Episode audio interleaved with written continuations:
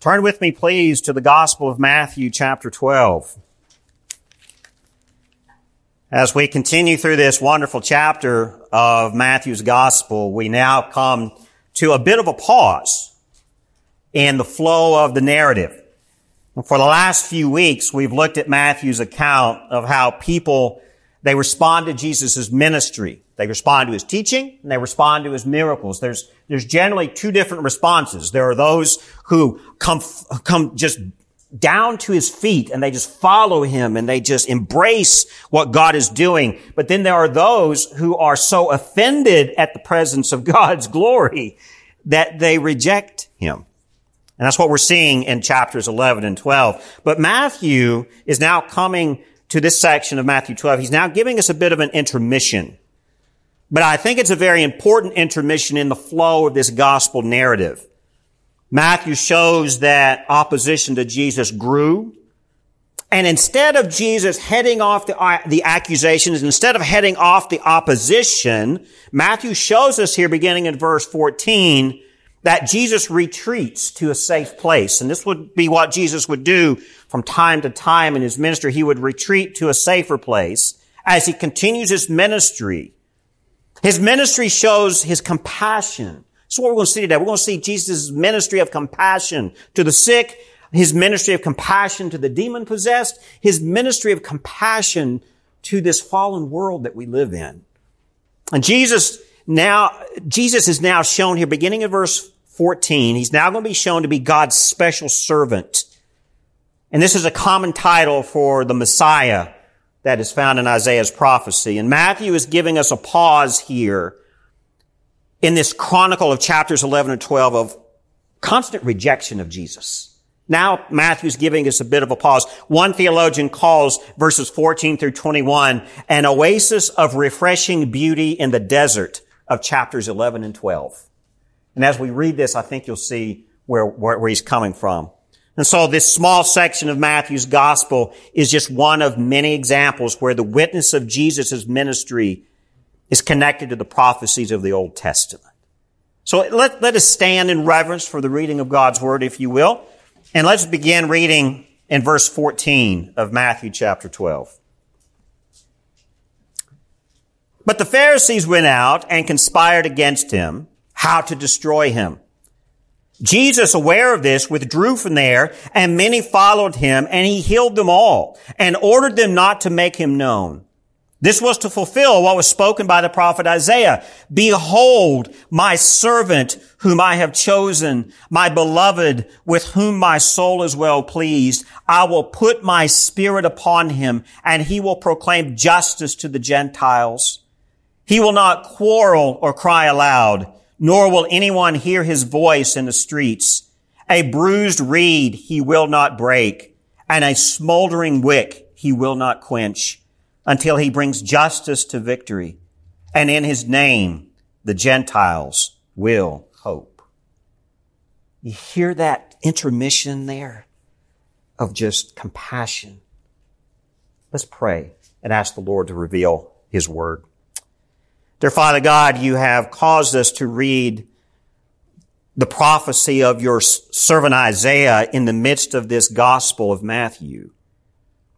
As we have been reading and seeing for several weeks the constant rejection of your son, it is, it is a joy to hear from your prophet Isaiah as you speak to us in this text of Matthew 12, reminding us that in a world that rejects your son, Dear Father, you chose him and established him as the servant that would suffer, the servant that would, that would just pour out his life for us. And so God, I pray this morning that you would speak to us boldly in your word. As we live in a fallen world, we suffer, we struggle, our spirits are in turmoil, in constant battle against the fallen world, the messages that continually, continually bombard us are totally against your son. But Lord, you're showing us here that you chose your son, Jesus Christ. You sent him as your servant for a reason. And I pray that you would open our minds, our hearts, our souls And Lord, I pray you'd speak today. Show us who your son really is. In Jesus' name, amen. Amen. Please have a seat. This small section of Matthew's gospel is, it shows us that Jesus fulfills every prophecy of the Old Testament that points to him. This is why Matthew is now taking a bit of an intermission here in Matthew 12 to, again, continue to show us who Jesus is. He's been showing us in, in relation to how people respond to him, but now there's a bit of a break here and, and Jesus is shown to fulfill every prophecy. His acts of healing, his acts of compassion. There's strong evidence that he is the servant to come that Isaiah prophesied. This is what Matthew's doing. He's, he's showing us in his gospel, this is not some stranger, some new teaching. He is here fulfilling what Isaiah said would come.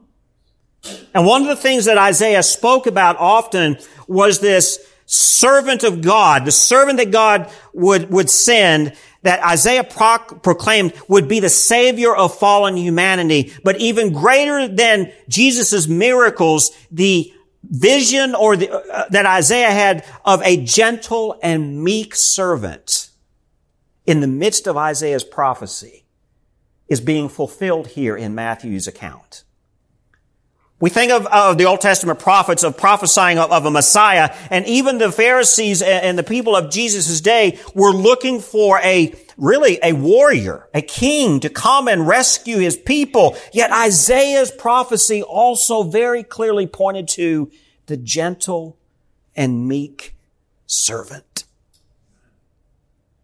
People weren't looking for that. So this is why it's important that Matthew in the midst of this chapter is pausing for a minute to say, here is that chosen servant of God.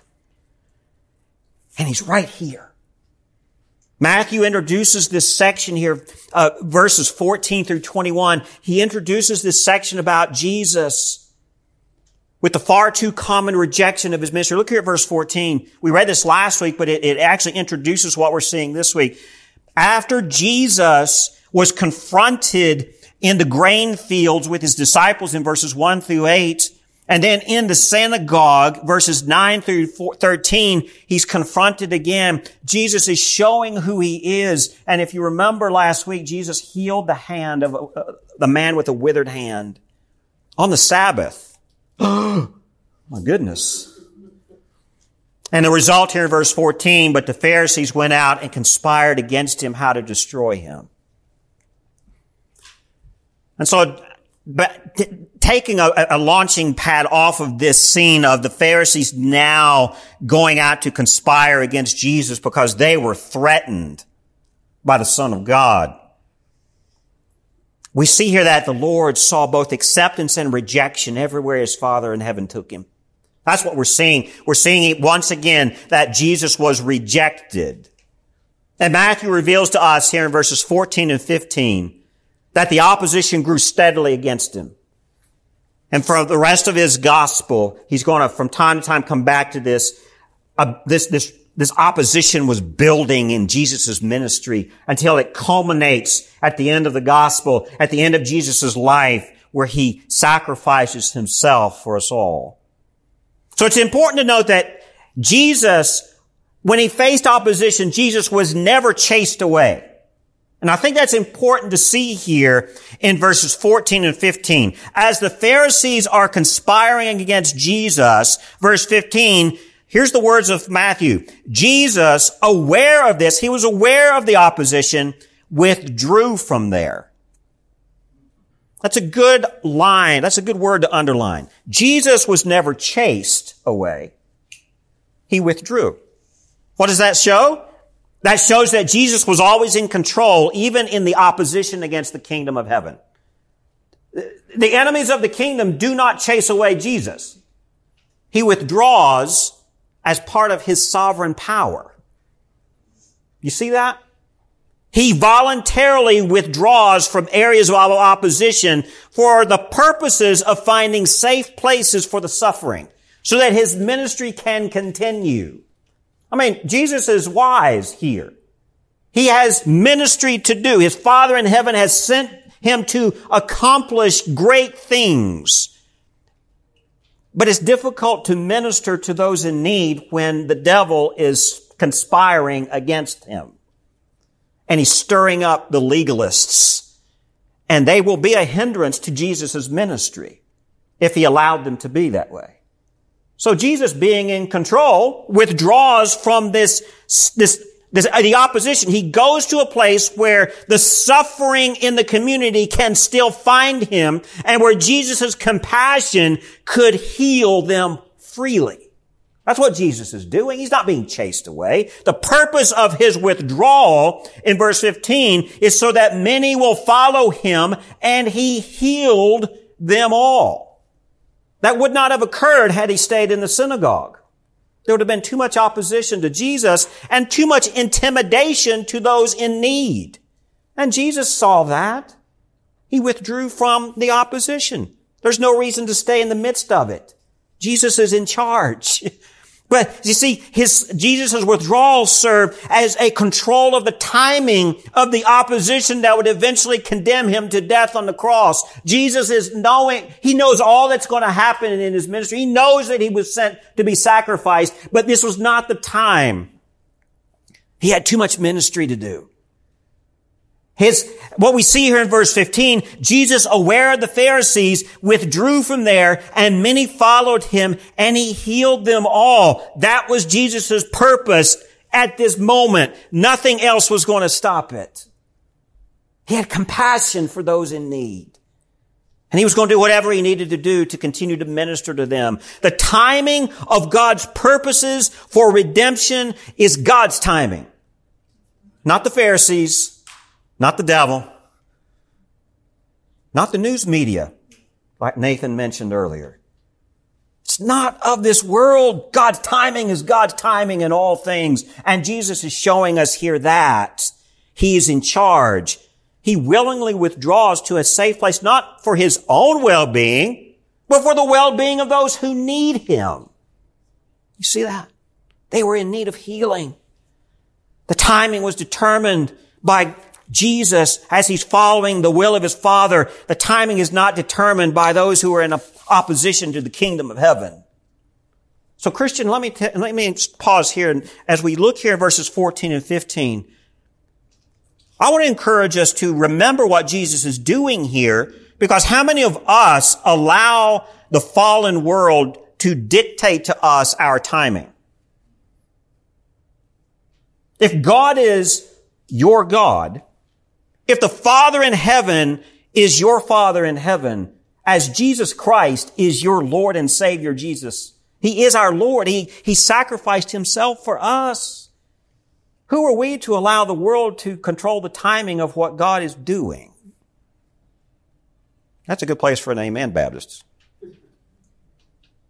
But we live in fear of what the world says about us, thinks about us, or opposes what God is doing.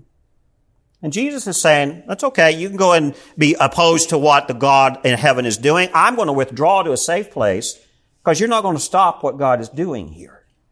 I want to heal those who need me. And he's in, you know, Jesus is showing his sovereignty. He's showing his, his, his authority here. Now, when we look here at verse 15, Jesus, aware of this, withdrew from there and many followed him and he healed them all. These, these verses here show Jesus' compassion for the broken and the suffering. We saw this over in Matthew chapter 11, verses 28 to 30, when Jesus told those in need, come to me, all who labor and are heavy laden, and I will give you rest. Take my yoke upon you and learn from me, for I am gentle and lowly in heart, and you will find rest for your souls, for my yoke is easy and my burden is light. I mean, this passage in Matthew 11, it shows us Jesus' true heart, his compassion for the lost and the fallen and the broken. That's why he's here. His true heart toward the affliction of the suffering and, and the sin burdened. All of us are burdened by sin. None of us are outside of that. And Jesus had compassion here. So as he withdraws from the synagogue where the Pharisees are plotting against him, we see in verse 15 that many followed him. That's important. When, that, when, when Jesus is, is acting, when he is healing, when he is doing what the Father in heaven has called him and sent him to do, those who need him will follow him wherever he goes. They, they left the opposition of the synagogue and they followed Jesus where he went. Many followed him and he healed them all. Underline that. Everyone that came to Jesus as Jesus withdrew, he healed them all. Now, let's, let's not confuse the miracles of healing with the gift of salvation. Does it say here that Jesus saved them all? He healed them all. Big difference because remember that the healing of the paralytic shows us, well, there's, let me back up. Jesus healed many people who did not believe in him. He healed many people who did not believe in him for salvation. Many did believe, but many did not. We see an example uh, of healing and salvation in Matthew chapter 9. You remember that the faith of the paralytic man, the man who was paralyzed, he had friends who carried him to the roof of the house and dropped him through the roof. Remember? And what did Jesus say? When he saw this, he looked at the man who was paralyzed. He said, take heart, my son. Your sins are forgiven. That sounds like salvation to me. Yet when we looked at Matthew chapter 9, we don't have the record or evidence that the man asked for it. The actions of faith by him and his friends was enough for Jesus to say, your sins are forgiven. Yet in other places, we see, we see what happened. I mean, when Jesus forgave this man, the who was paralyzed, remember it riled up the scribes of the law. they got him mad when Jesus proclaimed your sins are forgiven. But whenever Jesus would heal, it got him mad too. Now others in the gospels were healed, but were, but they never acknowledged Jesus' act of compassion and they did not believe in him for salvation. One example of many is in Luke chapter 17, when there were 10 lepers who came to Jesus and asked for healing. He healed every one of them, but only one out of the 10 came back to him and thanked him and believed in him. Nine out of 10 were he- that were healed ignored Jesus. Many that Jesus, if you remember the feeding of the 5,000, the breaking of the bread and the, and the, and the fishes, if you remember after that story, as Jesus goes back across the Sea of Galilee, many followed him after that miracle, but he chastised them because they did not believe in him for salvation. They just wanted another free meal. So just because Jesus performed many miracles doesn't mean that everyone who received the miracle or participated in the miracle were saved. This to me shows his compassion even greater. You see? Look here in verse 16. As he heals them all, verse 16, he ordered them not to make him known. Now, why does he order all of these people that he healed? Remember, in this situation, Everyone who followed them, he healed them all, and he ordered them not to tell anyone. Of course, we also know in other evidences of the Gospels, people ignored that. I don't know about you, but if I if I'm lame and I'm I'm sick and I'm about to die, or if I'm demon possessed, whatever my problem might be, that somebody comes and heals me, I think I'm going to tell a few folks. I don't care what I mean. So is that disobedience to the Lord? Yes, but still giving him praise. Doesn't mean that they were saved, but, but this command from Jesus here in verse 16 not to make him known, I, I think it was, it was seen, it's clearly an act of compassion. But one reason that Jesus withdrew was so that he could continue his ministry, so that he could continue to heal those in need. And if they proclaimed Jesus' miracles too widely, then the ministry of compassion that he had would be hindered once again. Remember in verse 15, in 15, actually in verse 14, when the Pharisees were plotting against him. That's why Jesus withdrew. He did not want that opposition to build too soon. And so that's one reason. The second reason I think that Jesus commanded them not to spread the word was to slow down the inevitable prosecution that the religious opposition would, would bring, and it was to delay the Father's timing because the Father's timing is His timing. If, if the word spread too quickly, then the opposition would hinder things even more. So here we, again, we see Jesus controlling the narrative, controlling the ministry, controlling the compassion for these folks in need. So let's look here at verse 17 here. Now, as Jesus, as Matthew has now kind of set the stage here, there's great healing happening. There's great acts of compassion happening. And now in verse 17, Matthew introduces to us exactly why this is important. Verse 17, this was to fulfill what was spoken by the prophet Isaiah. Now he's transitioning into going to Isaiah's prophecy. He takes a brief intermission here in the story. He takes the time to show us who Jesus is. Jesus is the compassionate divine servant that Isaiah spoke of. Many of Matthew's readers, I think, if they were reading this or hearing it read, they, at this point of the gospel, they may have begun to become weary. Can you imagine, you know, like an intermission in a long story or a long play? Maybe this was a brief pause in the narrative to get people to think and to pause and stop a minute Matthew assures us that Jesus is indeed the Messiah. Because the confused, they, they, they were expecting a different Messiah that did not define who Jesus was. We saw the evidence of this in chapters 11 and 12 already. Everyone who opposed Jesus were opposing him because they clearly were blinded to the reality of who he was. They were expecting someone else. And so Matthew here in verses 18 through 21, he, he shows us a modified quotation of Isaiah 42.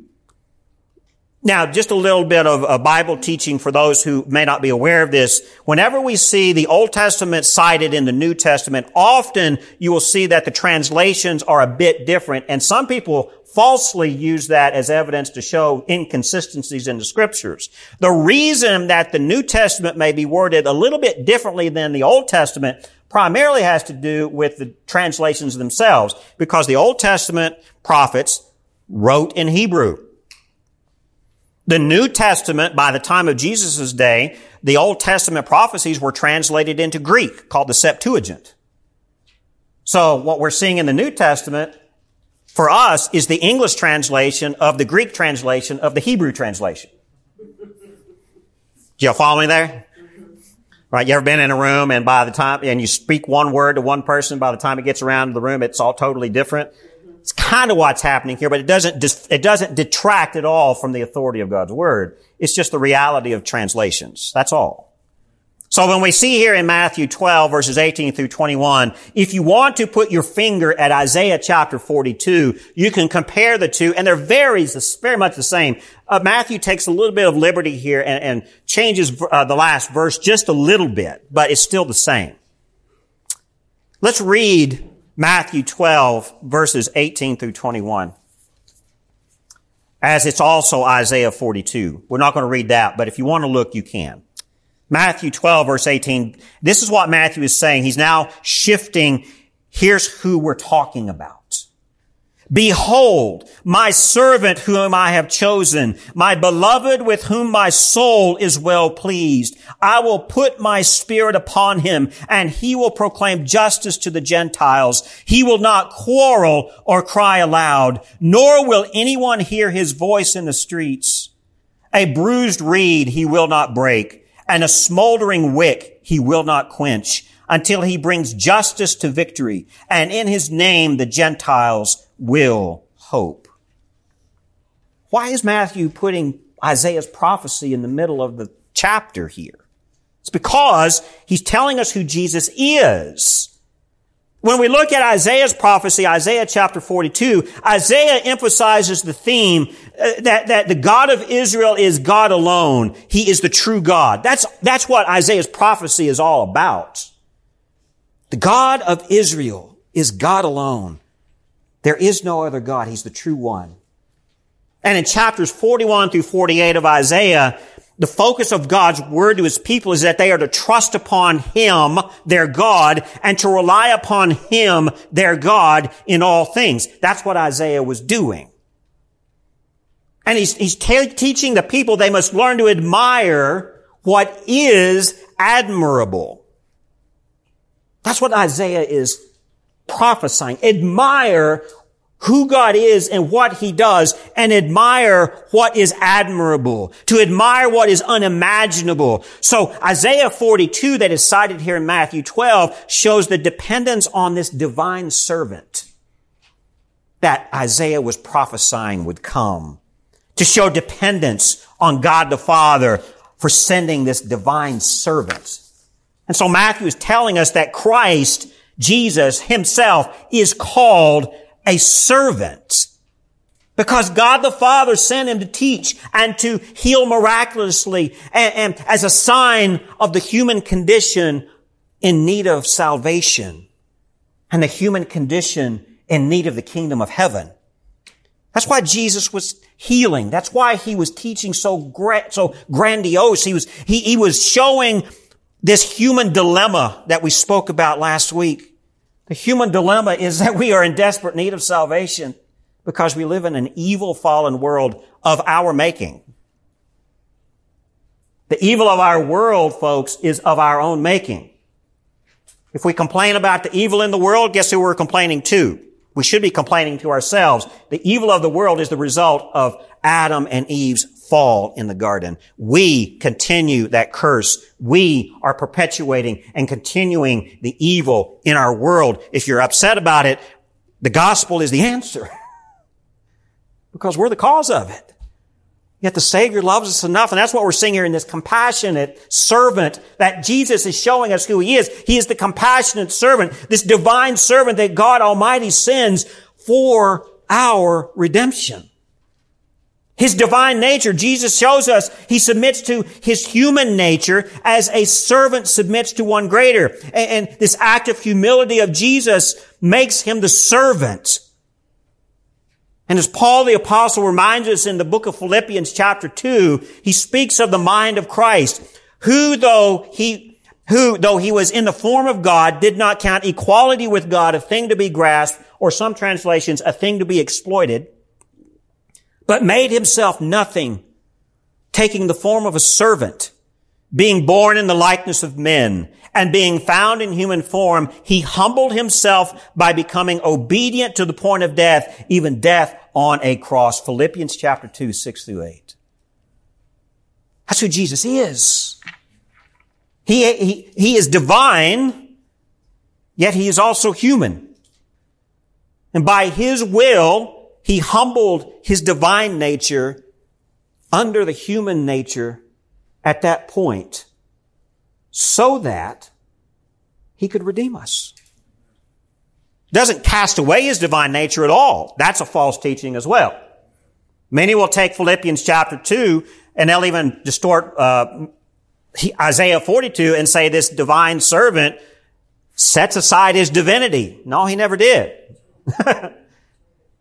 That shows his humility even greater. He willingly set, he just set aside the power that he had for a minute, even though he never, he never let it go. He just didn't use it. That's why in Philippians chapter 2, it says that uh, he did not count equality with God a thing to be exploited. In other words, he continued his divine power. He just didn't exploit it. And that's what made him the chosen servant. And so the point of Isaiah's chosen servant, this divine servant of God, is seen in Jesus himself as Jesus is humble, willingly being nothing for the sake of others who are broken. Now, I want us to ponder, this does not mean that Jesus is weak. This actually, what Matthew is showing us, it shows how Jesus is even stronger. Amen? When we look here at Matthew 12 verse 18, behold my servant whom I have chosen, my beloved with whom my soul is well pleased. I will put my spirit upon him and he will proclaim justice to the Gentiles. What we see here, again, this is from Isaiah 42 verse 1. We see several things here just in verse 18 about who Jesus is. Behold my servant. Number one, he's God's servant. He's the servant alone, beloved and accepted by God. There is no other way to obtain God's favor other than through Christ's intercession, and that is His act of service for us. You see the point? There's no way for us in our fallen condition to be in God's presence or to even obtain God's favor. It's impossible, but through this act of service of Jesus Christ, it is possible.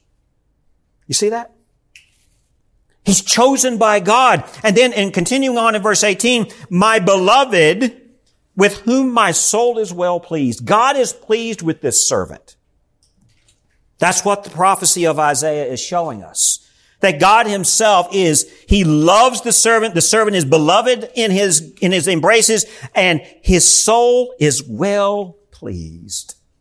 Where do we see that? We saw that in Jesus' baptism back in Matthew chapter 4. Remember that? Verses, uh, chap, Matthew chapter 4 verse 17, when Jesus comes up out of the water after the baptism, and there is a spirit that descended on him as a dove, and that's what we see in Matthew 12, 18. I will put my spirit upon him.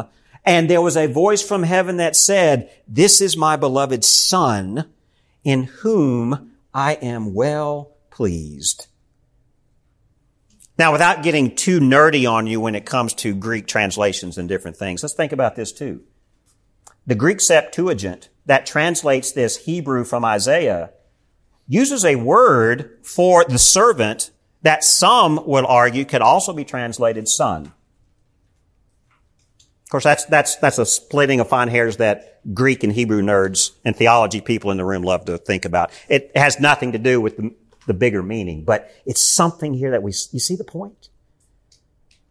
So good sons, maybe some sons in the room need to hear this. Good sons are servants to their father.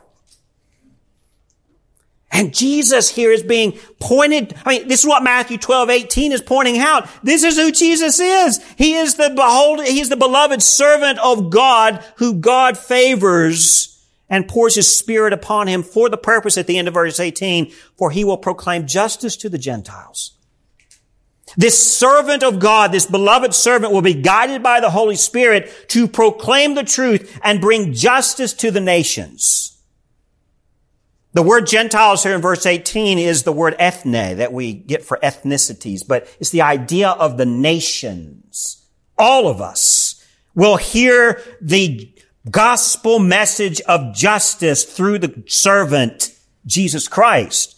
Verse 19, he will not quarrel or cry aloud, nor will anyone hear his voice in the streets. Now, verse 19, wow, does that not summarize Christ himself? This, this divine servant who has divine power equal with God because he is. He will not quarrel nor cry aloud, nor will anyone hear his voice in the streets. Has anyone here this week quarreled or cried out loud in anger or frustration? Even if you don't do it loudly, you're, you're, maybe that inner spirit is crying out loud in frustration. He will not quarrel nor cry aloud, nor will anyone hear his voice in the streets. Why, what, is, what's this part of Isaiah's prophecy? He will not be heard in the public square. In other words, he's not going to be, he's not going to come out into the public square and bring attention to himself the way that a grand politician or monarch would do. He's going to be subtle. He's going to be gentle. He's going to be, he's going to be, he's going to be peaceful. That's what the point is here. He will not be caught up in public squabbles. The divine servant who Jesus Christ is, refused to get caught up in public squabbles. This is why he withdrew from the Pharisees so that he could continue the ministry of his Father to those in, in need. He's not going to get caught up in the political strife of the church or the synagogue. You see the point here?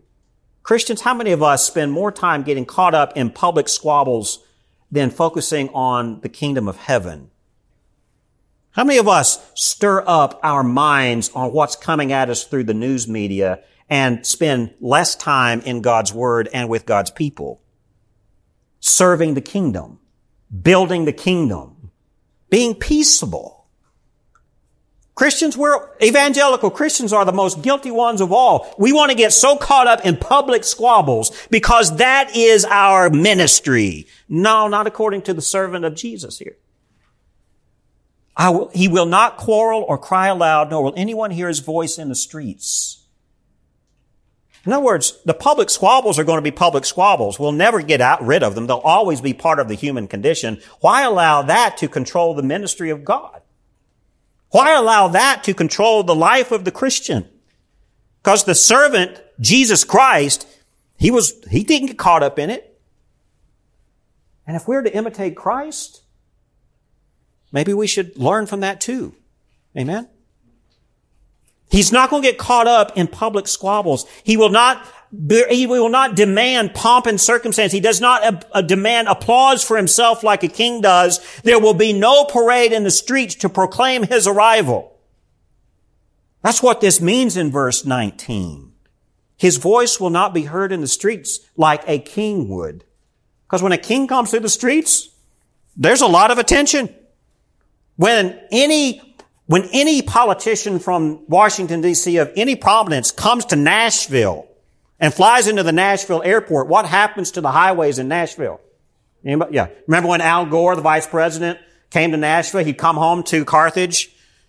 You couldn't get anywhere in that. You couldn't get anywhere in Middle Tennessee when he landed at the Nashville airport. You see, because people of importance lock up the streets.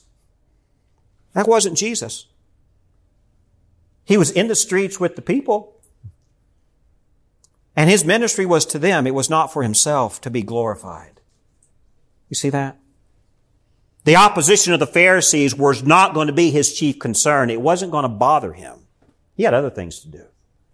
Now, when we look here, at verse 20, this divine servant is spoken of as a bruised reed he will not break, and a smoldering wick he will not quench until he brings justice to victory.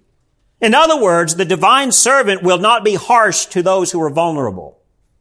That's what we're looking at here in verse 20. The bruised reed, he will not break. The smoldering wick, he will not quench. In other words, if you are broken, weak, and feeble, you're like a bruised reed. If you want to restore a plant that is bent over and bruised, how do you restore that? Gently.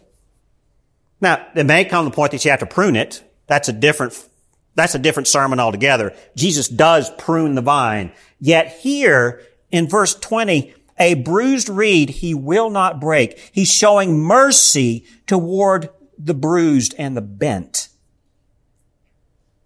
Gently restoring them and healing them. Not just physically, but spiritually. C.S. Lewis refers to the serpent or Satan, the, the, the deceiver, he often refers to him as the bent one. Now, he's, he's not going to be restored gently. But those of us under the authority and under the manipulation of the devil, we're bent. We're bruised. Jesus is not going to necessarily prune us away just to prune us away. If that's necessary, he will. That's, again, that's a different story. But his ministry of compassion, the bruised reed he will not break. A smoldering wick he will not quench. He will trim the wick of a lamp rather than put out the flame. Anybody here ever work? Does anybody here have lamps at home? The old oil lamps that you burn? Sometimes those wicks get so uh, over, crusted over with, with, with debris and carbon you don't quench the flame, you trim it just a little bit so it gets brighter. Jesus is not going to cast away the light in us that God himself puts in his creation. We're made in his image. And that light of our creator is not going to be snuffed out. It's actually going to be trimmed so they can be burned brighter. You see that? The smoldering wick he will not quench. How many of us feel like our Christian life right now is smoldering? I mean, you could just, you know, wet your fingers and sniff it out or blow it out, but that's not what the divine servant's going to do. He's going to trim it so that we're brighter. He's going to add more oil to the flame. Now in verse 21, this is where Matthew's, uh, uh, Matthew's modification of, of Isaiah 42 is just a little bit different. Matthew 12 verse 21, and in his name, the nations or the Gentiles will hope. Isaiah 42 verse 4 says this, he will not grow faint or be discouraged until he has established justice on the earth. In other words, Jesus is not going to quit. The divine servant is going to continue his ministry as the Father in heaven has, has called him to do until the ministry is over, until justice has been established in the earth. And the divine servant will not be discouraged. The divine servant will not grow faint in that calling. And what is the justice we're talking about here? It's not the justice defined by the social justice gospel that we hear so much about now. That's a distortion of justice in biblical terms. Justice is demanded by God of the fallen, sinful world. Justice is really justice in all things from the biblical understanding is that all things are back in balance with God. Sin is atoned for and it is God himself who restores the balance. He restores the proper order. That's justice. When the proper order has been reestablished by the creator God himself. That's justice. Yet you and I in our fallen state, the only justice we deserve is what? Really? Annihilation. If God is just, really, the justice we deserve is to be wiped off the face of the planet. And that shows even greater the compassion of the divine servant here. You deserve to be destroyed in your sin. Yet the compassion of the divine servant is mercy and healing and forgiveness. Wow. Ponder that. That's what we're seeing here. And, and, and this divine servant in verse 20 and 21, he brings justice to victory and his name to the nations will bring hope. His justice will be established through the hope of this divine servant, Jesus Christ, and he will not stop. He will not be discouraged until the justice in the earth is fulfilled. And he does it not with a battle cry. He does it with a gentle, compassionate, relationship, healing, and restoration. That's how he does it. Amen? So what do we see here? When we look at verses 18 through 21, Matthew is telling us who Jesus is. He's somebody who's not going to be stopped by the evil opposition that is out there. He's not going to be stopped. He's going to take control. He's going to do what needs to be done and he will compa- he will take care of the broken. But he's going to do so as this divine servant that Isaiah continues to talk about through uh, chapters 42 all the way through uh, most of the rest of his uh, his prophecy Especially when we get to chapters 53 and 56 of Isaiah's prophecy, we see even more and more of what this, this suffering servant, now he goes from a chosen servant to a suffering servant in Isaiah's prophecy as the servant of God who is here to heal the broken. Is Jesus sovereign? Absolutely. Is Jesus just? Absolutely. But what Matthew is showing us here is that in contrast especially to the harshness of the legalists and the Pharisees, those who, who distort God's law into a checkoff list, in contrast to that lack of compassion, we have Jesus Christ, the divine servant, who is compassionate and merciful and sent by God. When we look here at verses 18 through 21, we'll close with this thought too. If Jesus is described this way, then we as his people, we who have been redeemed in the blood of Christ, are those who reflect Christ. Do we reflect what we're reading here in Matthew 12 verses 18 through 21 a parallel to Isaiah 42, 1 through 4? Do we reflect the compassion of the suffering servant here? Or do we reflect the legalism of the Pharisees? That's something to ponder. Let me close this in prayer. And as I close in prayer and as Nathan closes us out in one last hymn, and it's in the bulletin, right? That last one we're singing is in the bulletin, so you'll need that. I want us to, to really meditate on what we've heard from God's Word here. Who is the Jesus that we serve? Do we serve the Jesus that Matthew's describing here as the chosen servant of God? The one who draws no attention to himself, but does what is needed. Is that who we are? Father God Almighty, you, you've spoken to us in your word today. You've shown us who your son Jesus Christ is. And many of us in this room claim his name. But every day, Lord, we fail in reflecting that name. Dear Father God, as, as you have called your son, your beloved servant,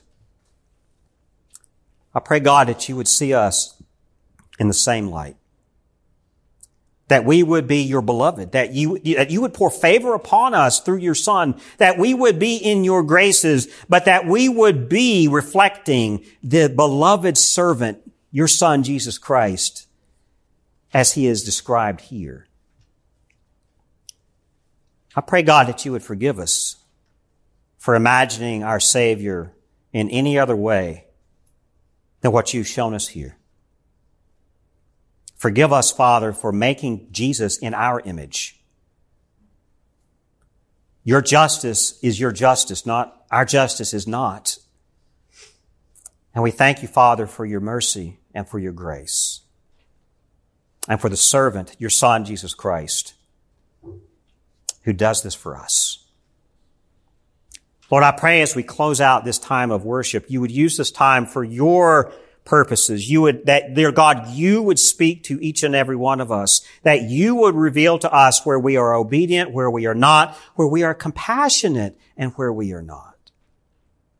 I pray God that we here at Sovereign Grace Baptist Church would reflect the compassion of your gentle servant. Use us, Father, we pray.